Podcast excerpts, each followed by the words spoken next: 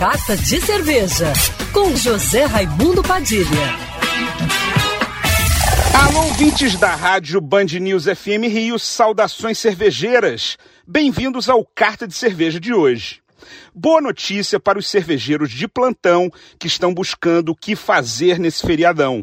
O Festival Cervejeiro Carioca está de volta nos dias 13 e 14 de novembro, sábado e domingo, de meio-dia até 10 da noite, na Casa da Polônia, em Laranjeiras.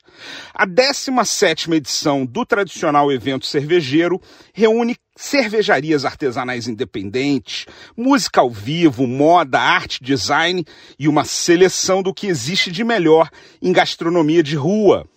Entre as cervejarias já confirmadas estão as premiadas Capa Preta, Noi, Wonderland, além de várias outras como Candanga, Backbone, Overhop, Odin, Pacas, Índigo e várias outras.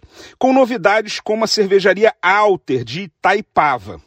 Na gastronomia, além dos burgers e hot dogs artesanais, vão rolar comidas regionais e doces.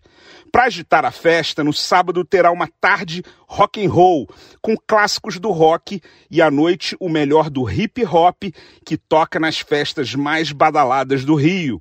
No domingo tem voz e violão à tarde e um passeio pela música brasileira e internacional para encerrar o evento e fazer todo mundo dançar.